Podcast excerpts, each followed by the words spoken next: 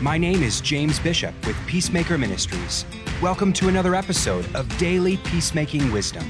Let's join Pastor P. Brian Noble as he explores God's Word. Thank you, James. Let's dive into God's Word and let Him transform our hearts.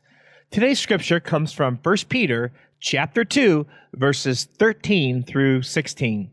Submit yourselves for the Lord's sake to every human institution, whether to a king as the one in authority, or to governors as sent by him, for the punishment of evildoers, and the praise of those who do right.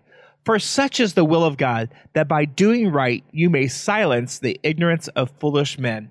Act as freemen, and do not use your freedom as a covering for evil, but use it as bondslaves of God.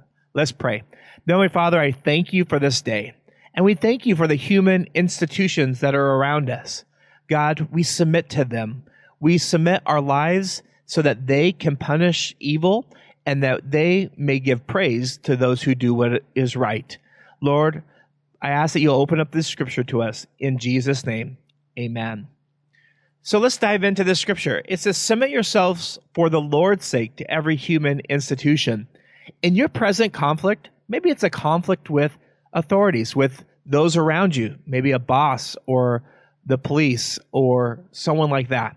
I want to encourage you that we submit ourselves to the authorities around us for the Lord's sake, not for our own sake, but for as unto the Lord, whether they're a king or a governor sent by him, sent by God to punish evil. So I know that oftentimes it's difficult when we face various trials with those in authority, but I want to encourage you today to submit to them and that we can do what is right. Maybe it's admitting that we are wrong or admitting that we made a mistake. But God wants to do something magnificent in us today and transform us and shape us. Then it says this For such is the will of God that by doing right you silence the ignorant. Have you ever thought about what is God's will in my life? Well, here it tells you that when we submit to those authorities around us, this is the will of God. And by doing the right things, we will silence the ignorance around us. Then he says, act as free men. You are free because of Jesus. And do not turn your freedom as a covering for evil.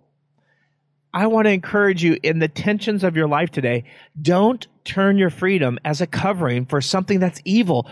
God wants to use you for great things today, not evil things. You are a bondservant or a bond slave for God. Now, you may be wondering, what does that word bondservant or bond slave mean? In Deuteronomy, it talks about the bondservant. A bondservant was a person who was released, and yet because they had a love for the master, they chose to stay. Now, think about this. You're free to go. You've paid your debt and yet you love whom you're serving and you stay with them. Now, a bondservant was a servant out of choice and love, and the master would take and pierce his ear with an awl and say, You will be my servant for life. That is what God wants. We're free to go, we're free to live however we want, but because we love our master, Jesus Christ, we are servants, bond slaves of God. Well, I hope that helps you today. I pray that as you go throughout your day that God will bless you.